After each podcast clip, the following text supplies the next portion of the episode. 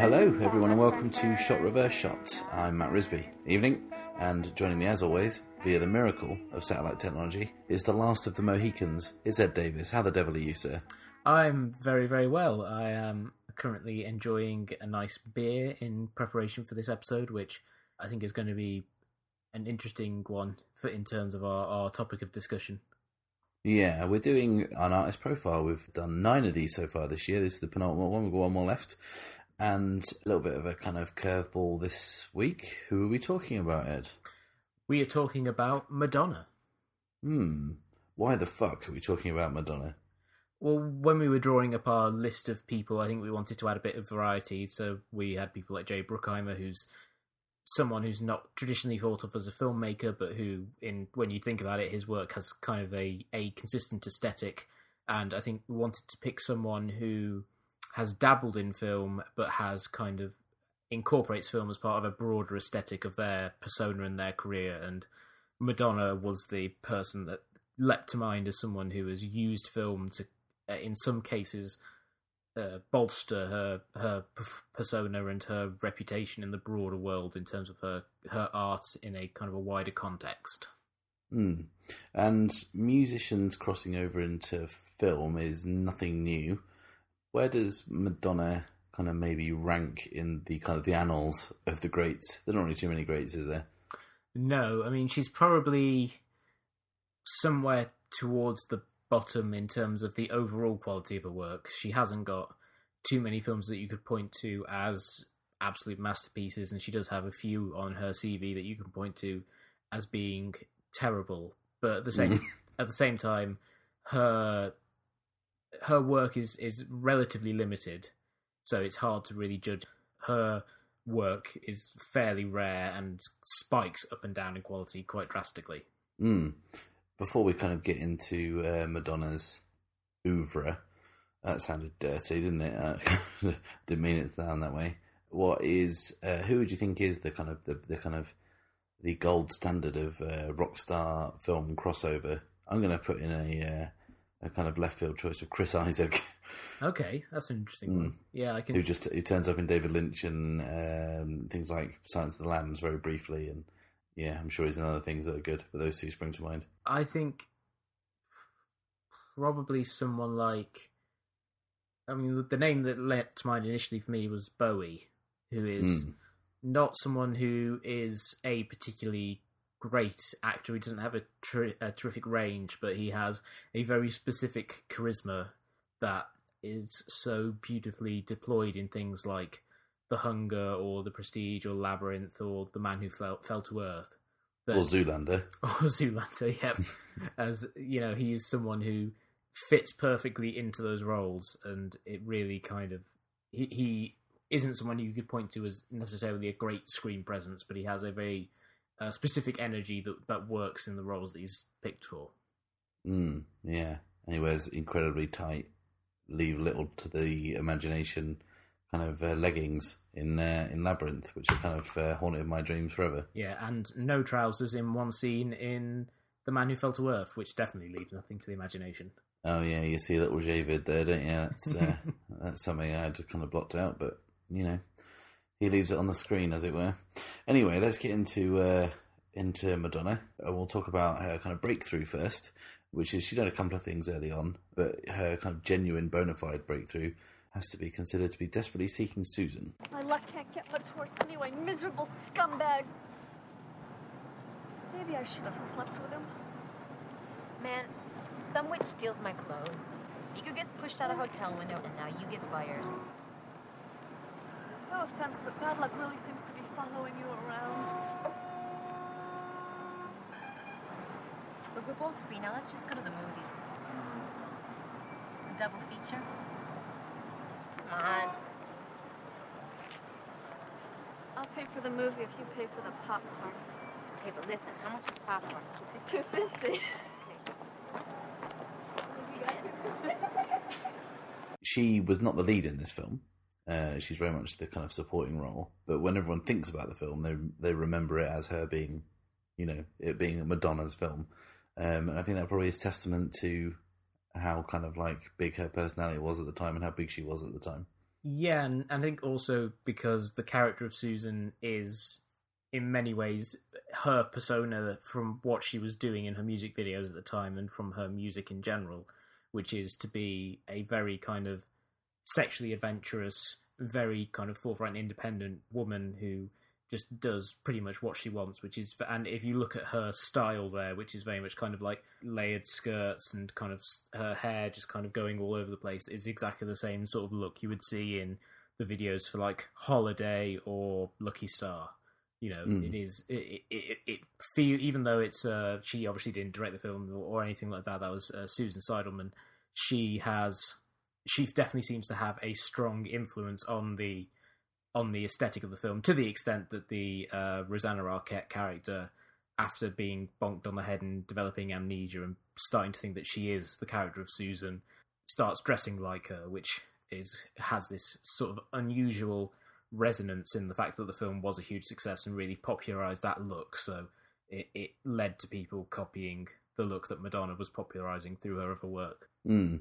It was kind of like a punky disco kind of pop look and kind of feel, wasn't it? Which which very much kind of typified her kind of earlier kind of stuff.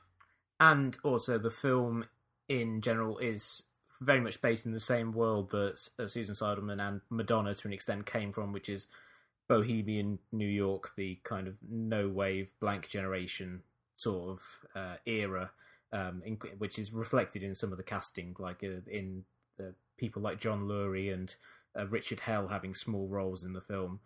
Uh, and also Giancarlo Esposito, who shows up in a, as a street vendor, which is uh, was quite strange because he's very very young, and uh, John Turturro, who Mm. looks pretty much the same. he, he's kind of like the anti Paul Rudd in that he's always looked a bit old, uh, and so as such doesn't look drastically different to how he did thirty years ago.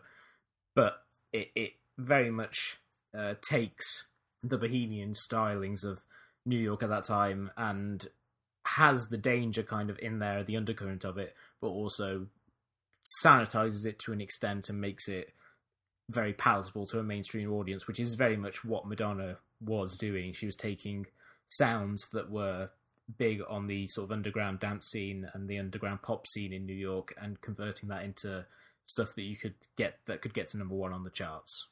Mm. Does that film exist without Madonna? Is it a, a kind of vehicle, as it were, or is it just opportunistic casting? I think that you could have that film without Madonna. I think you could cast someone to basically fulfill the Madonna type, and they would probably do a slightly more naturalistic performance. There's a, a slight air of artificiality to what Madonna is doing in the film, but I don't think it gets anywhere near the level of attention without Madonna in there. I think it would be forgotten and it wouldn't have become as influential as it would become in terms of like the broader culture and the fashion and the fact that the phrase def- desperately seeking Susan gets used as like pun titles for TV shows even now or TV episodes. Like it's a a phrase that is still resonates in the culture in a way that I don't think would have happened if it had just been a Rosanna Arquette vehicle. Mm. Given that the film is, and please be sitting down, listeners, actually quite good, is it surprising that Madonna didn't kind of follow up with a string of similar hits? Or is that reflective of the fact that she was at that time more focused on music? Yeah, I do feel that it is entirely down to the fact that she was just too busy in in her kind of constantly churning out hit singles and putting out new albums pretty much every year or every two years and constantly touring. I think it is just a case that movies were very much a thing that she seemed to do in her downtime rather than being a thing that she particularly focused on. But I think if she had decided to go in that direction, it, it probably would have been a good gateway for her to try out more uh, leading roles, which she did to an extent in things like Who's That Girl. But I think it, it in some ways defines a trend throughout her career, which is that she's often at her best when she's in a supporting role in films rather than being the lead, because I think she can bring something to it without necessarily having to carry the whole film on her back. Mm, mm. Uh, I think that's kind of the elephant in the room that we that we haven't kind of uh, acknowledged is that Madonna is it's I think fair to say not a very good actor, and what makes it appealing, what makes her so appealing in in Desperately Seeking Susan and the films in which she is good. I think it's that in those films she seems more willing to sublimate her persona to the whims of a director and maybe is more willing to take coaching. I think in films where she is more central to the narrative or she's more central to the production, which tends to happen uh, a fair bit as well as she becomes more famous, becomes more involved in shaping how the films turn out. I think she is she seems less willing to kind of change what she's doing. Whereas I think in, in Desperately Seeking Susan, she works within the limits of what she's doing and serves the film in general rather than being the the driving force behind it. Hmm.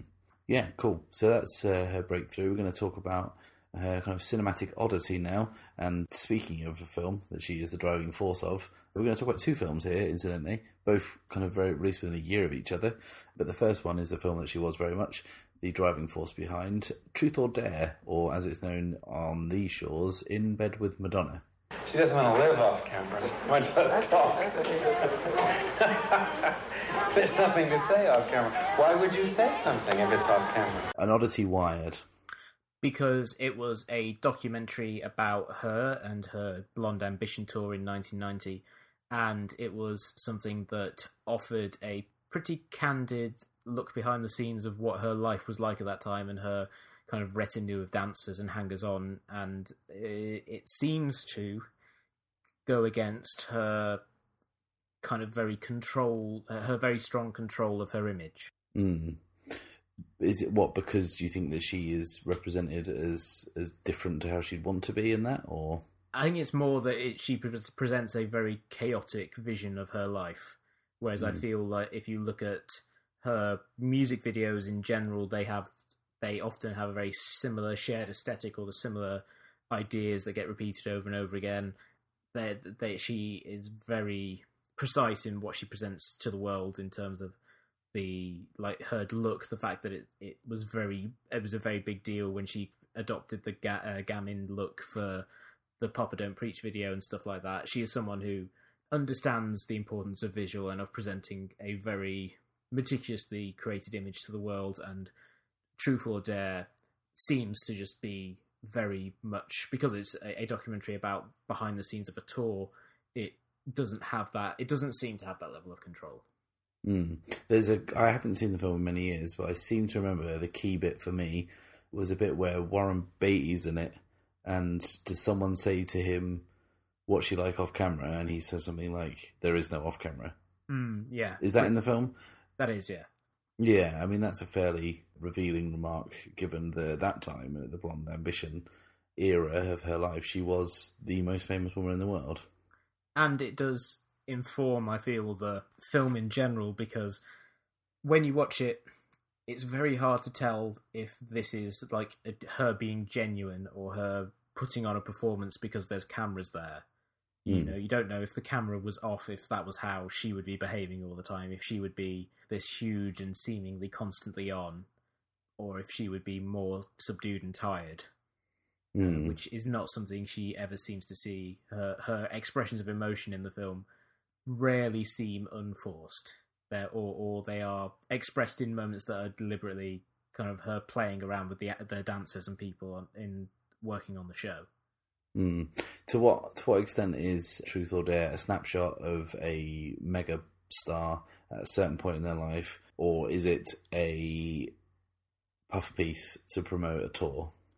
It doesn't feel like a puff piece, partly because the tour had- already finished by the time the film came out. So it does capture the tour because the performances in it, uh, the the backstage stuff is all black and white, and the performances all kind of full color and choreographed, and you can really see the effort that went into it and the the the, the importance of you know modern dance, which was her background. You know that's why she Hmm. moved to New York was to study to be a dancer, and then she just turned into the biggest pop star in the world. But you can really see in some of the performances and the way they use props and the physical motion of the bodies that it almost resembles like a Cirque du Soleil show. It's very, very elaborate and very. It's, it's as much a physical performance as it is a musical performance, and so that that half of it, it just kind of captures her at the height of her powers, and then it doesn't feel like a puff piece just because she kind of comes off as a dick in it.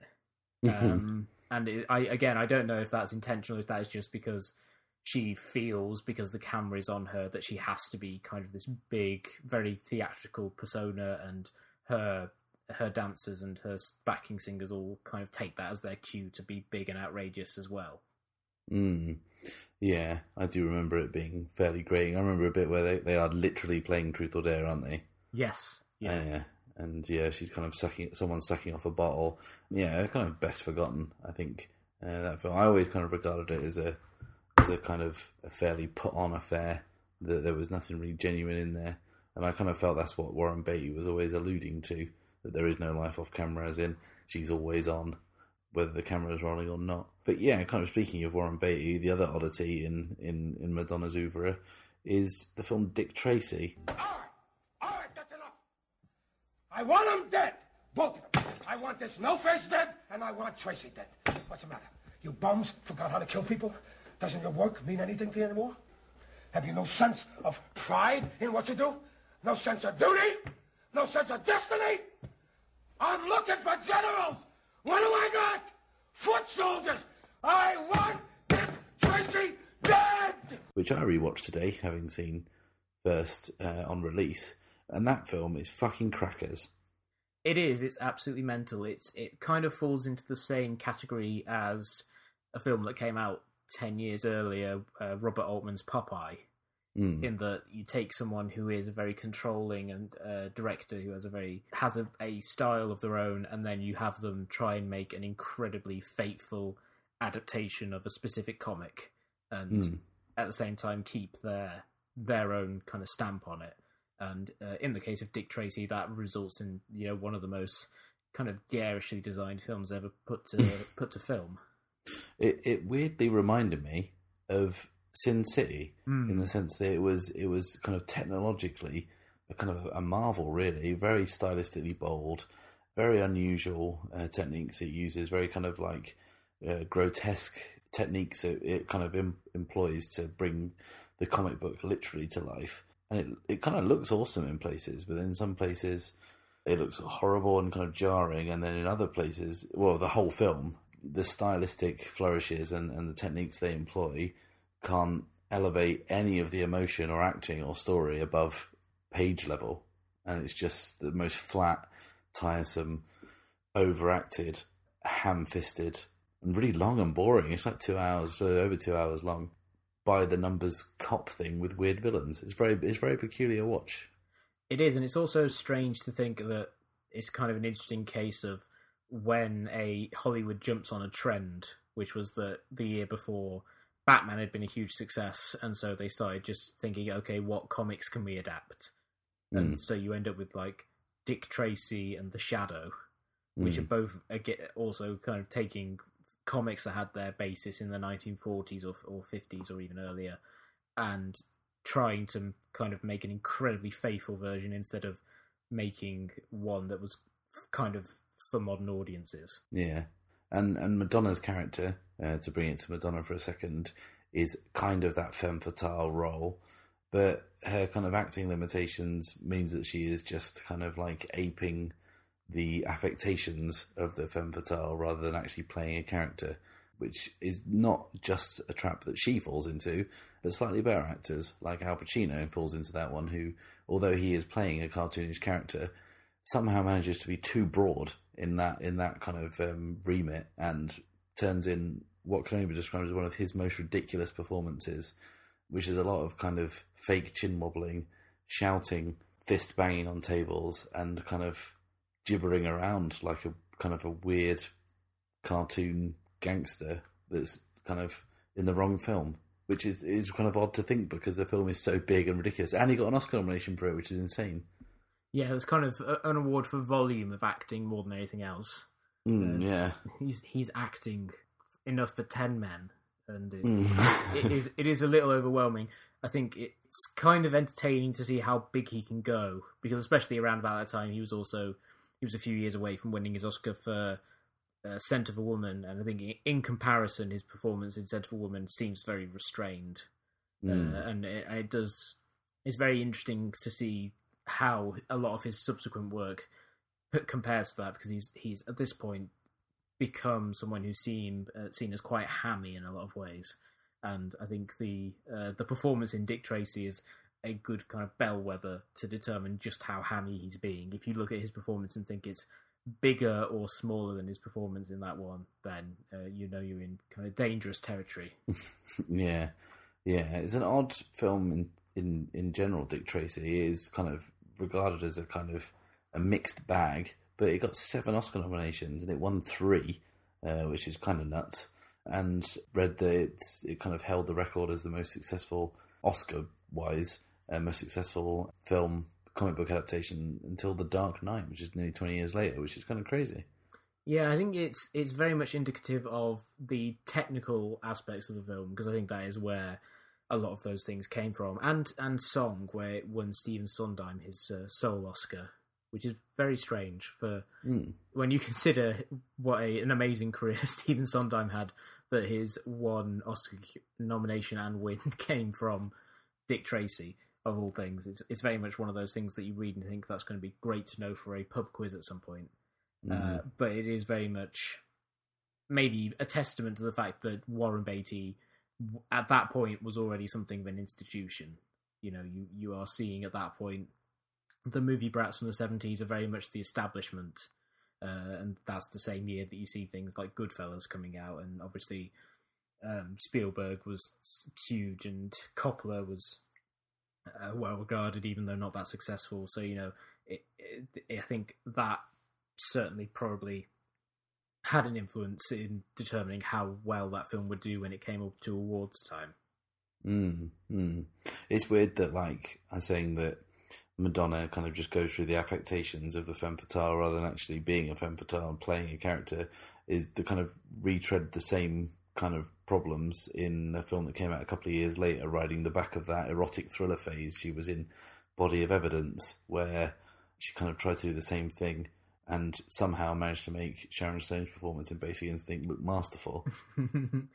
it it is interesting to see it also as an outgrowing of a recurring theme throughout her career, which is that she is visually very strongly influenced by classic Hollywood.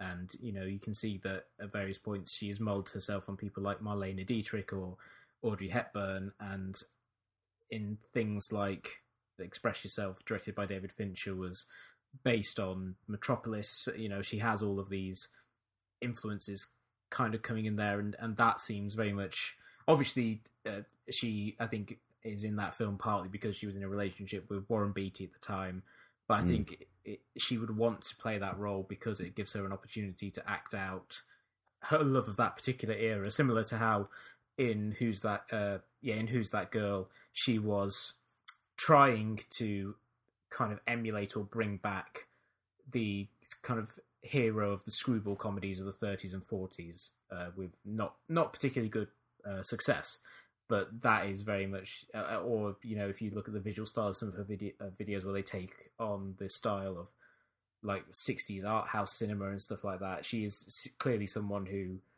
whose uh, aesthetic and style was very strongly defined by the the things that she grew up watching and wanting to emulate Hmm. Here's a thought I've always had about Madonna. Um, She's often described as someone who is kind of very savvy and uh, always kind of is ahead of kind of popular tastes and uh, kind of popularizes things, you know, below the mainstream and brings them into into kind of the public eye. But I've always kind of viewed her as someone who kind of kills those things. That uh, as soon as a movement is kind of gaining kind of traction, she'll kind of pick up on it just after it's kind of crested and peaked, and then makes it pop. Therefore, makes it meaningless, and it's kind of over. I think that's true in a lot of cases. I think it's it's absolutely true of her work in the 90s and the 2000s. Mm. Um, but you know, by the time that she started doing EDM, EDM was already kind of a very popular subgenre, and she wasn't really. She was maybe bringing it to an older audience, and so Madonna doing this kind of very aggressive electronica would draw those people's attention to the genre. But it was already like something that was fairly well known and popularized. I think at other times, something like you know, "Justify My Love." that song came out in 1990, and that's basically a trip hop song at a Mm. time when hardly anyone had even used this phrase. That is kind of being aggressively on the, the cutting edge of things, and then being kind of met with baff- bafflement as a result. But then you have something like Vogue, where she took something that had been hugely popular in kind of the gay subculture in New York for decades, and you know at the time she put out Vogue was also the same year that Paris is Burning came out, which really kind of brought that I think to the popular consciousness in some small way. That was very much a case where she took something that was maybe on the the crest of breaking out anyway, and then just happening to happening to get there, uh, and making it this kind of dance craze that seemed almost to be kind of a flash in a pan thing because she was the only one that kind of really did it in a big popular way. Mm. We've kind of had to do this, Ed, for the benefit of our listeners. We've had to watch Madonna's worst films, and we've kind of picked one each. And I'm not really sure who got the shortest straw.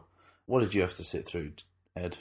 I had to sit through her 2011 directorial effort, E. WE. David, let's stop all this talk about marriage. It frightens me, and I can't see any good coming of it. Why? Your family will never stand for it. The Prime Minister won't stand for it. Then I'll give up the throne. And I will be the most despised woman in the world. Why do you belittle yourself? They would be lucky to have you as their queen. You're delusional. If I had any sense at all, I would just disappear. Don't you understand? You can do whatever you like, go wherever you want. But whatever you do, I'll follow you. Hmm. Tell us about. WE. WE is, uh, I thought it was a film about Wallis Simpson, and it ha- half is. Half of it is about Wallis Simpson and her relationship, uh, played by Ada Riseborough, who I will say straight off is very good in the film. She does the best that she can with what she is given. Uh, who and her relationship with Edward VIII, who played by James D'Arcy, who is probably most famous now for his work on Marvel's Agent Carter, and who I think is doing good work on that show almost as penance because this film does not do him any favors. And it, it's half that. It's half about their relationship told in this kind of impressionistic style that jumps back and forward in time and location and covers all the various points in their courtship in a very ahistorical and whitewashed way that doesn't in any way suggest that they might have been horrible racists and Nazi sympathizers, even though I think there's a lot of evidence to suggest that they probably were. Um, it's, it focuses more on the oh, it's a romance, and she uh, and he gave up the, the throne for her and all this sort of stuff, and it, but uh, but not like and oh, they only had lunch with Hitler once. It's like hmm, that's maybe ignoring a lot of other evidence from the time just to say that they were just romantic. Uh, but the other half of the film is set in modern day and about a young woman played by Abbie Cornish who becomes obsessed with the Wallis Simpson story and it kind of and how that influenced her life and her relationship with her possibly abusive husband played by Richard Coyle of Coupling of all things. The the daft the daft one from Coupling who becomes like an abusive husband. It's, which is uh, some real kind of cognitive dissonance there. And her kind of budding friendship with a security guard at a at an auction house that is selling the Wallis Simpson's effects, uh, played by Oscar Isaac in a role that does not suggest that he would be a good actor in a few years' time. and it's just it's just really bad. It's really awful. It's really boring.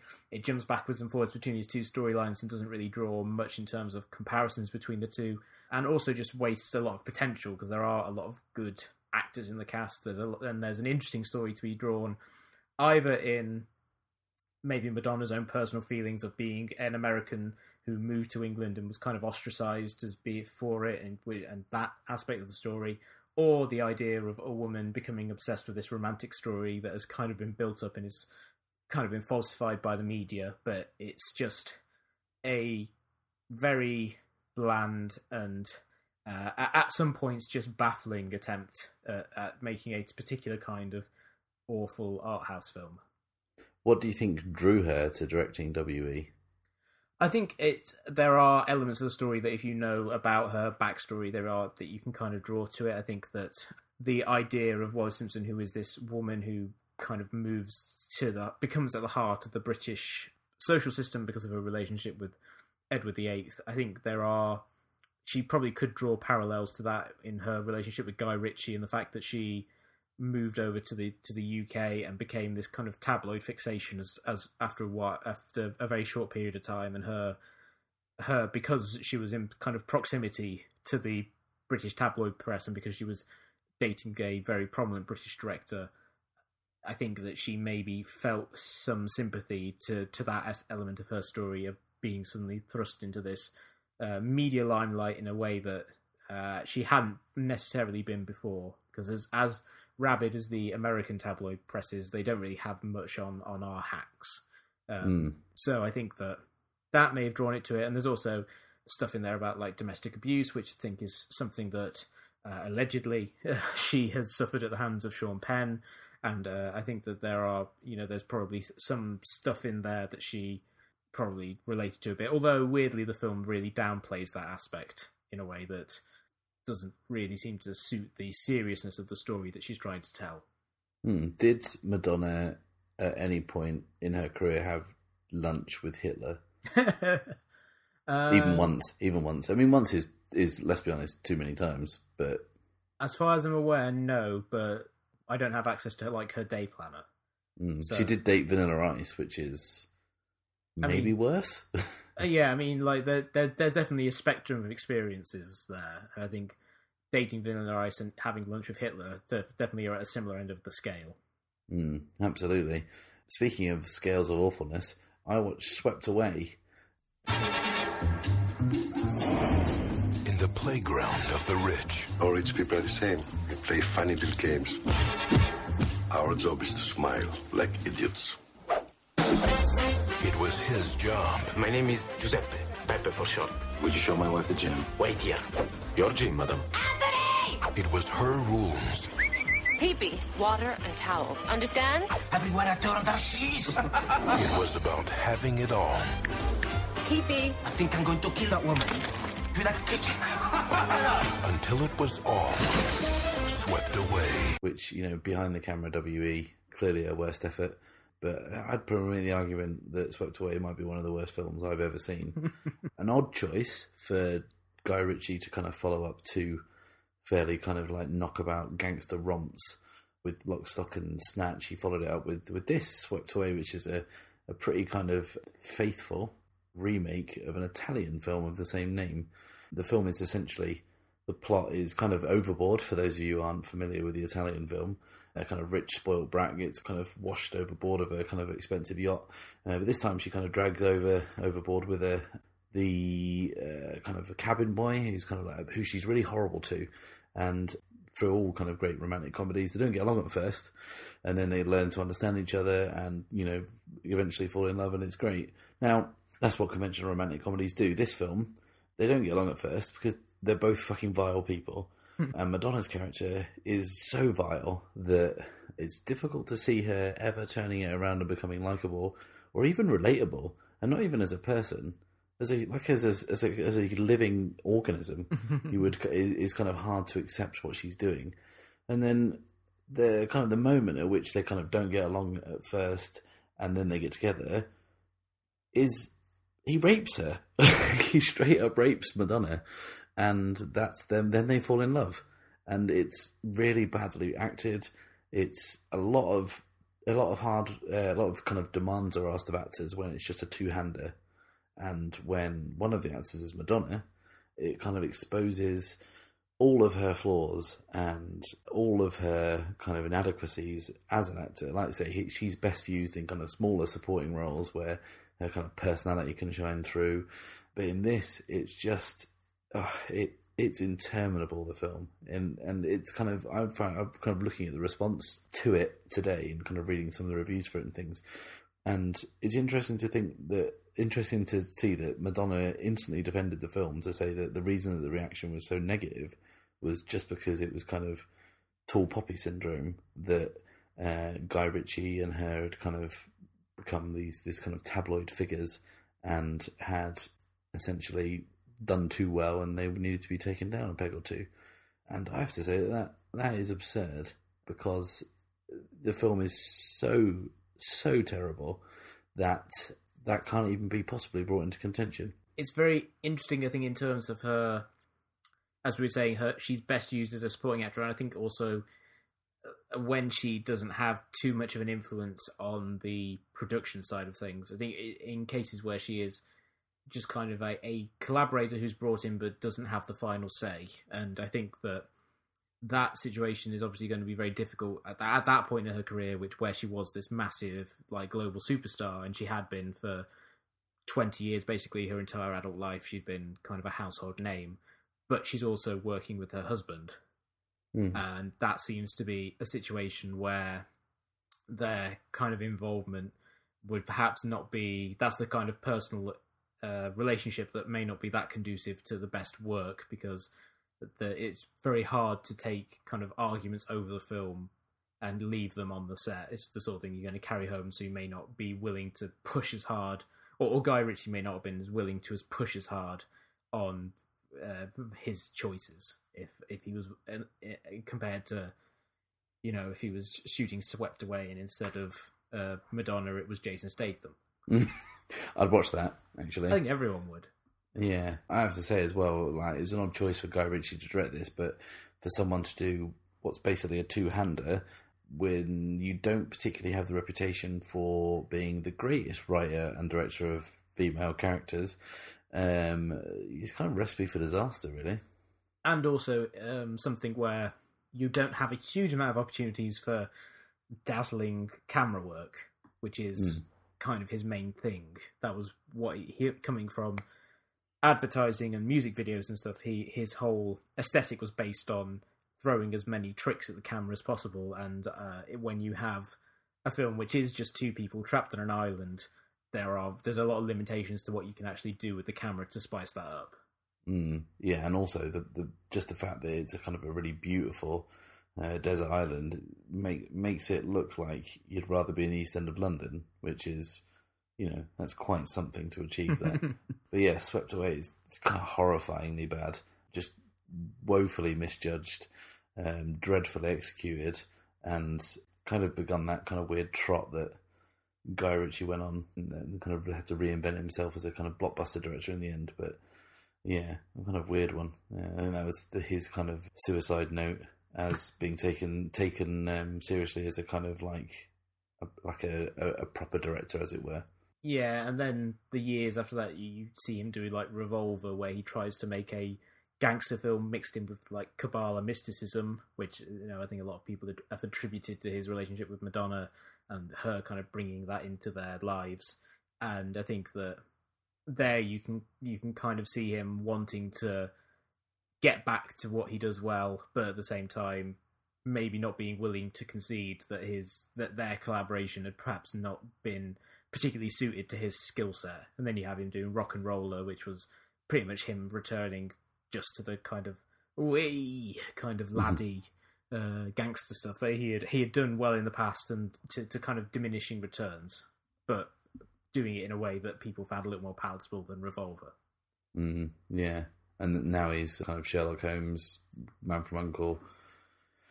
Kind of uh, those early flourishes have kind of disappeared, and now he's a, a kind of a director for hire, isn't he? Really? Yeah, and, and the upcoming King Arthur movie, which apparently is going to be the starting point for a shared universe of films about the Knights of the Round Table, because there's nothing that you can't make more terrible by just adding it, making it a shared universe.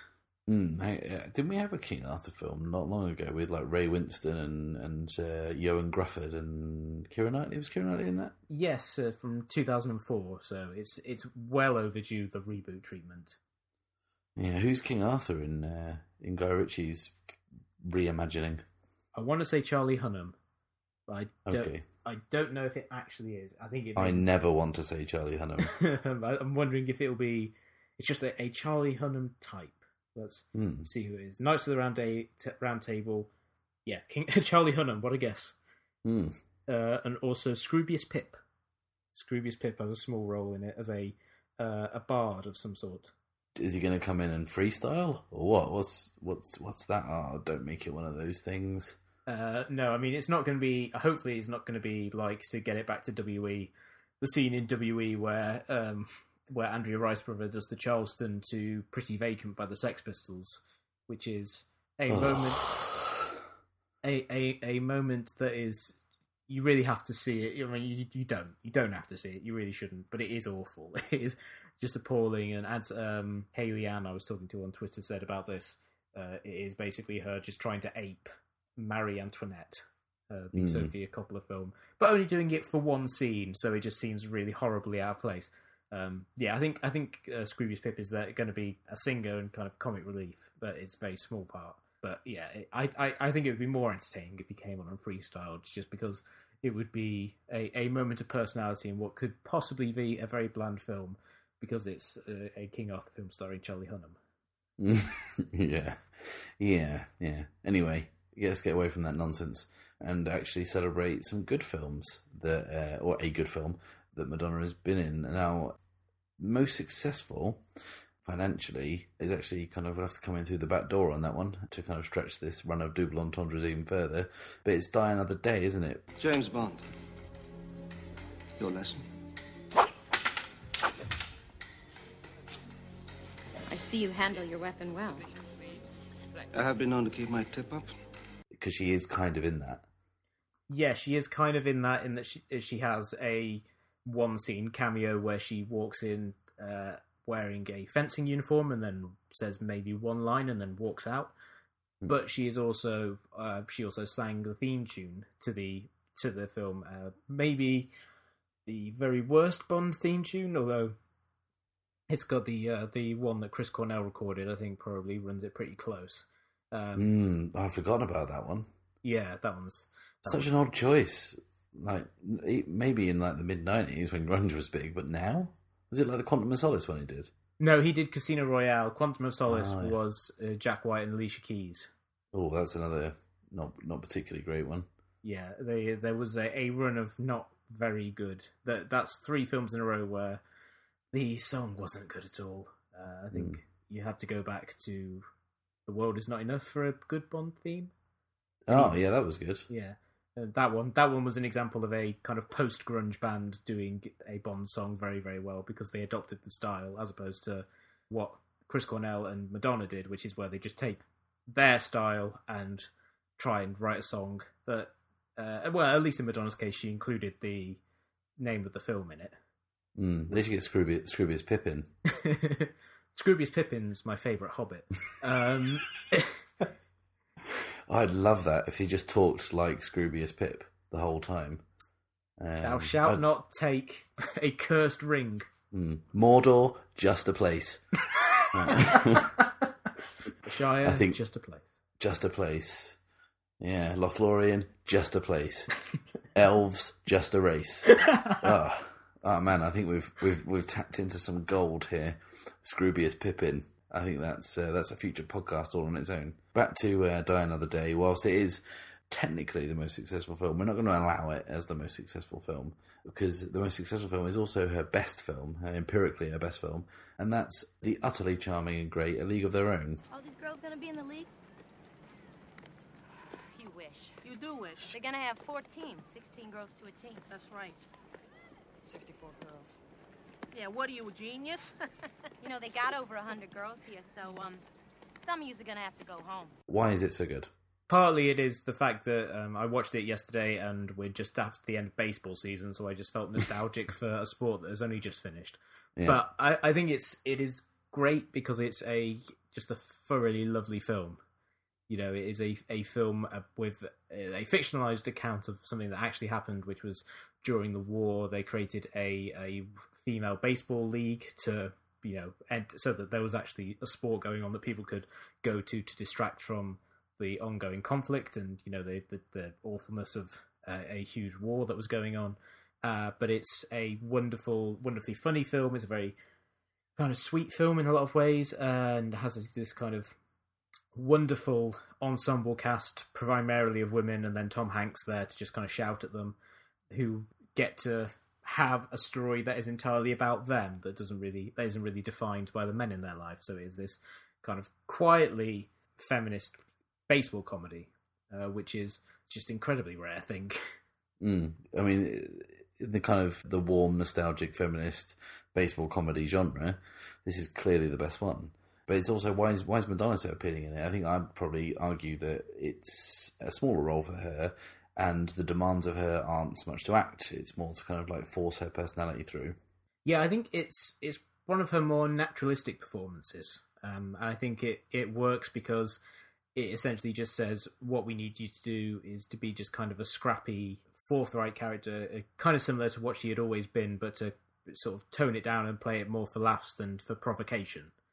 And I think that when you do that with her, then she comes off as this kind of very charming and funny uh, figure in a way that she really isn't in pretty much anything else she had done. Except there's a bit of that in Desperately Seeking Susan, but there because it's playing so much on her persona, it feels a bit more forced. Whereas this, she is bringing her personality to it, but she's also bringing out this kind of very funny supporting character. And also, I think it helps that she's paired with Rosie O'Donnell, who uh, she makes a kind. They they have quite a nice pair uh, chemistry together. Mm, they do, which is something that she really hasn't had much of in her films. No, like even whether it's uh, platonic or romantic, her she doesn't seem to really ever seem to exist in the same realm as her as her co-stars. Whereas this one, there is just kind of a a conviviality between all the players in the film that really kind of comes comes across on screen. Mm. To make you feel old, Ed, I took a girl on a date to see uh, League of Their Own at the cinema. Wow. How old were you in when that came out? Uh, was that ninety two? I think so. Yeah, I would have been six. Wow, that's made me feel really old. um, do you think? I mean, that film, uh, kind of weirdly, looking up at it, it's been kind of like it's very well regarded, isn't it? Even though it doesn't seem to get talked about a whole lot. Yeah, I think it's it's very well regarded. I think in terms of the world of sports films, because I think people often talk about the line "There's no crying in baseball" being one of the all-time great lines from a sports film, and it's, the sort of thing where kind of has that reputation because it does it does treat the sport of baseball very kind of seriously. In that, it's very they, it does embrace it as a thing that can bring people together and that can offer you know kind of an escape both for the audience and for the people who play it. So I think that it has a lot of that in terms of the sports community. Um, I think it's, I think it's it is underrated. I think past, partly because it's a comedy, and comedies in general don't get particularly uh, a lot of respect unless they star Woody Allen or the Marx Brothers. Uh, they, they Mm. or or unless they're something like Airplane, where they just force you to acknowledge it by the sheer number of gags. Mm. Um, but also, I think you know there is there is just generally in Hollywood and in, in American cinema, films by and starring women tend not to get as much attention or, or as much as much regard as they perhaps deserve. And that film being directed by a woman and the story was by a woman, although I think it, the script was written by a couple of men. I think that means that it doesn't get discussed as much as, say, uh, a Bull Durham Mm. which Yeah, is a great film, but you know, it's it, that that film is talked about a lot more than A League of Their Own is. Mm. Yeah, and both of those films are actually female-led movies. Yeah. uh, which is kind of uh, But- kind of ironic. But in uh, in A League of Their Own, Tom Hanks is uh, is the only kind of significant male character. You know, Mhm. Bill Pullman shows up for a little bit, and Scully's dad is there, uh, or slash the uh, major from Twin Peaks shows up for a couple of scenes, Uh, and Jon Lovitz actually is really funny in it. Mm. And David Strathairn's in it as well, isn't he? Uh, he kind of he's kind of building up a slew of vintage baseball performances. Yeah, I think it was a shame they couldn't get him into like forty two. Mm. That's just anywhere, just like as a as a bat boy or something. would have been- the world's oldest bat boy. Um, at this point. yeah, Uh, but yeah, Yeah. like those those are all they're they're significant male roles, but they're not kind of the central point of it. Really, the the central relationships are between Geena Davis and Lori Petty as as kind of sisters who duel against each other, or you know the various women's relationship to each other, or the, the effect that that traveling and being in the public eye has on them. The the male the male characters are very much off to the sideline and occasionally show up to move the plot along. Uh, Mhm. Whereas I feel like uh, Kevin Costner and Tim Robbins in Bull Durham are a little more central. Well, certainly Kevin Costner is. Uh, Tim Robbins is just kind of there to be a dumb ox. Mm, yeah, absolutely.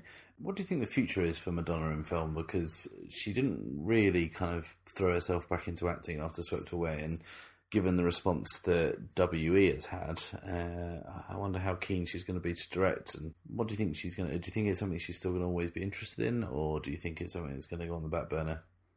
I wouldn't be surprised that she would try directing again. Uh, I think acting maybe something she moves into. Maybe if she reaches a point in her career where she doesn't want to tour anymore. Obviously, she still tours now. She still puts out not particularly inspired music. I think that if she wanted to move away from music or to put it on the back burner for a few years, she probably could move into acting a bit more. I just don't know if at this point she kind of hasn't done it for a long time. Whether whether she would be able to make that transition particularly easily. You know, like we were saying earlier about desperately seeking Susan. I think had she chosen to pursue acting at that point in her career when it was still kind of very early on, and she maybe could have learnt to kind of work within her range a little more, she probably that probably would have been a little better for her. Whereas I think since then her acting has mainly been in music videos, which is something is a very kind of different skill set. Mm, mm, absolutely. So that was our look at Madonna, everyone. And like I say, it's our penultimate artist profile, this which is 2015's kind of uh, ongoing project. Um, so we're going to bring it to a close next month with our last. Who are we talking about next month, Ed?